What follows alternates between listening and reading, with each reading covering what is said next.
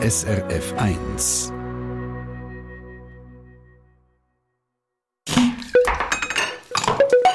SRF 1. A point. Der Willi Schmidt der gehört zu den erfolgreichsten Käsekreateuren von unserem Land und hat mit seinen Käse diverse Preise und darunter auch zwei Weltmeistertitel gewonnen. Und das, auch wenn der Käser seine Käse 2006, als er selbstständig gemacht hat, sozusagen in 0, nichts entwickelt hat, nämlich 25 Käse in nur gerade zwei Wochen. Geht es nach ihm, dann könnte er sich gut vorstellen, sein hochkarätiges Käsesortiment noch zu erweitern. Ideen für neue Käse hat er auf jeden Fall noch genug im Petto. Aber wirklich vernünftig wäre es nicht, sagt er und konzentriert sich für einen Moment auf die Käse, die er eben schon macht. Zum Beispiel auf die Bergfichte. Ein cremiger Weichkäse aus Rohmilch in einer Fichtenrinde, den er an dem Tag produziert, wo ihn die SRF 1 Food-Redaktorin Maya Brunner für die fünfte Staffel von der Serie Maya entdeckt, im Toggenburg besucht. Kurz vor der sieben, wo der Willi Schmid einen Schluck von der Milch probiert, wo er heute Bergfichten daraus macht, hat sein Arbeitstag natürlich schon lange angefangen. Seit der fünf ist er in der Käse am Arbeiten. Die Milch für die Bergfichten, sagt er, sei von den Kühen von seinem Brüder so wie immer. Und die Milch von den verschiedenen Bauern mischen, das macht der Willi Schmid nicht. Eine Milch gibt ein Käse. Und immer ist es Rohmilch und immer eine Milch von ausgewählten Bauern in der Nähe. Da macht der Käserschmied keinen Kompromiss. Und was er aus dem Probeschluck an dem Morgen alles rausschmückt, ist eindrücklich. Milch, eben, wenn man sie so probiert, ist sie am Anfang so recht vanillig. Und nachher kommt so eine leichte Röstaromatik vom Heu. Und ja, es schmeckt mir gut raus, ja. Und nicht nur das. Der Willi Schmid merkt die Milch auch an, ob die Kühe gerade eher am Sonne- oder am Schattenhang weiden. Und ob sie gerade mehr Gräser, mehr Kräutchen oder ausschließlich Heu fressen. Für die Kühe übrigens hat der Willi Schmid ein riesengroßes Herz. Er, der ja eigentlich hätte Bauer werden Aber äh, ja, es hat ja niemand gewartet auf mich, dass ich äh, irgendwie einen Hof könnte übernehmen oder so. Und so mit 20 habe ich dann entschieden, Käser zu bleiben, aber ich bin einfach ein Käser mit einem Bauernherz. Ein Herz, das der erfolgreiche Käser auch heute noch regelmäßig in die Stall oder auf die Weide zieht, Kühe streicheln. Ich, eben, ich tue gerne ein bisschen die Kühe flattieren, ein bisschen streicheln, ein bisschen reden mit ihnen. Und ja, man sieht erst dann, äh, wie viel das, das einmal ein Tier kann geben kann. Also wenn es einem einmal irgendwie ein bisschen verschissen geht, wenn es einem ein bisschen schlecht geht oder so, man sich aufgeregt hat. Und äh, ja, die Kühe merken irgendwie das fast ein bisschen und können zu einem her und fangen da schmusen. Zu sehen, dass es die Kühe gut haben, ist wichtig. Dort fängt das erfolgreiche Käse eigentlich schon an, sagt er. Wenn das alles stimmt, der Umgang mit den Tieren, das Tierwohl stimmt, dann gibt es auch eine gute, eine entspannte Milch. Und nachher muss eigentlich nur noch ich alles richtig machen und dann gibt es auch einen guten Käse daraus. Und apropos richtig machen, in der Zwischenzeit hat der Willi Schmid die Kulturen zu der Milch ins Käse gegeben und darauf aber auch noch das Lab, das macht, dass die Milch eindickt bzw. grünt. Also etwa in gut 20 Minuten haben wir eine schöne Galerte hier rein, die ich nachher schneiden kann. Und den Käsebruch machen daraus. Der Bruch ist die Masse, wo es dann den Käse daraus gibt. Der Rest ist die Schotten, eine gelbliche Flüssigkeit, die sich beim Schneiden von der Galerte vom Bruch trennt. Und das Schneiden, das ist ein ganz wichtiger Moment beim Käse, sagt Willi Schmid während er kurz darauf mit einer Art einem langen Säbel sorgfältig die Galerte längs und dann quer in Streifen schneidet. Man muss sich bei dieser Arbeit konzentrieren, sagt er, und schauen, dass man gleichmäßig schneidet.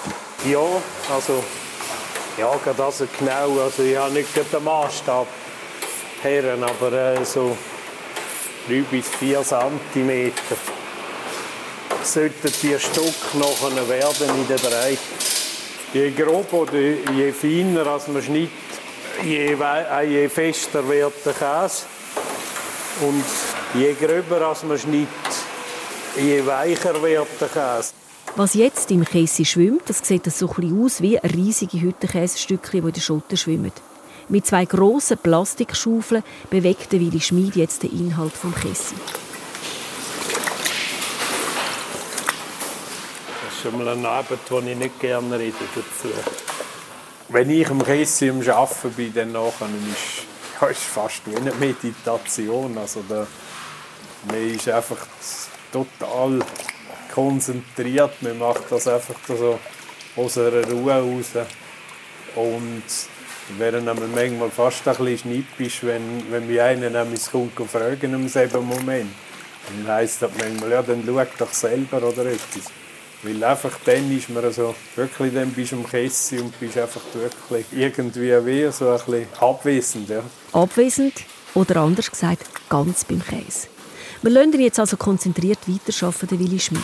Schließlich ist das jetzt einer von diesen Momenten, wo der Käser beeinflussen kann, wie der Käse dann rauskommt, sozusagen ein bisschen die Geburt vom Käse.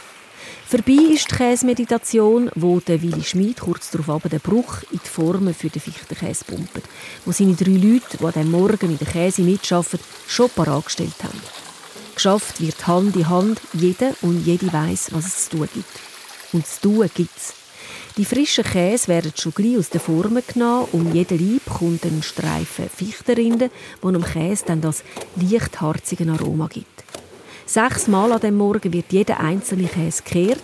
Die Fichtenrinde kommt jedes Mal weg und nach dem Kehren wieder dran. Nur so verteilt sich die Flüssigkeit im Käse optimal und die Leib kommen eine schöne Form über. Und das ist dann an Arbeit noch nicht einmal alles.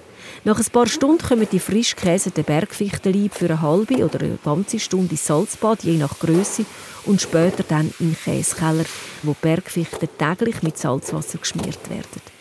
Eine richtige Bütze also.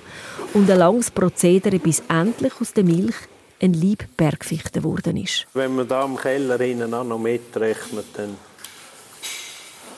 sind das sicher ja, 200 Mal sicher, wo man die Käse in die Finger nimmt, bis man es dann verkauft. Also am Montagmorgen bewegen einmal meine Leute so, so 30 Tonnen Käse im Keller hin, was äh, pflegen und kehren und wenden. Und ja, es sind etwa 4.000 bis 5.000 Käse, die sie in die Finger nehmen. So viel Käse von den verschiedensten Sorten lagert im Willi Schmitz im Keller. Und einen davon, eine Bergfichte, probieren wir jetzt. Und zwar nicht einfach so ein Schnäffeli Bergfichten auf die Hand. Der Willi Schmid serviert ein Bergfichtenfondue. Für das hat er einen ganzen Leib bei 130 Grad in den Ofen geschoben, bis der Käse ganz geschmolzen ist und anfängt zu blöderle. Dann wird die Rinde oben am Rand noch angeschnitten und kommt weg und schon ist das Bergfichtenfondue für die Degustation parat. Ganz traditionell macht man es mit einer Brotscheibe und geht immer rein und beißt ab. Aber okay, also gar nicht mit der Gabel. Ist sehr fein. Ich nehme jetzt gerade noch mal eins. Was mir jetzt wirklich gefällt, es ist mega sämig, äh, zieht jetzt nicht so Fäden, die es Fondue ja eigentlich nicht ziehen sollte. Und äh, so ein bisschen dunkt mich ein bisschen der, der Harzgeschmack vom, ist das, das möglich, oder? Von der, das ist von der Rinde, ja, ja. Genau. Wirklich sehr, sehr fein. Ich nehme noch mal eins. Und es ist halt einfach, da erübrigt sich jedes Gewürz, also wäre schade, wenn man da noch wieder ja. zuwürzen. Mhm. Und wie sagt man so schön, mit einem feinen Käse funktioniert das Fondue ganz ohne extra Würze. Ein Video über Willi Schmid, wo morgen das lustige Bergfichtenfondue sieht, geht ihr schauen auf srf1.ch unter Maya entdeckt. Und mit dieser Serie geht es morgen noch bei Appoint weiter. Die SRF 1 Foodredaktorin Maya Brunner ist nämlich Zentimier im Berner Jura bei der jungen Käserin der Agnes Spielhofer-Bechu. Wird also spannend. Morgen um die Zeit bei Appoint. Eine Sendung von SRF1. Mehr Informationen und Podcasts auf srf1.ch.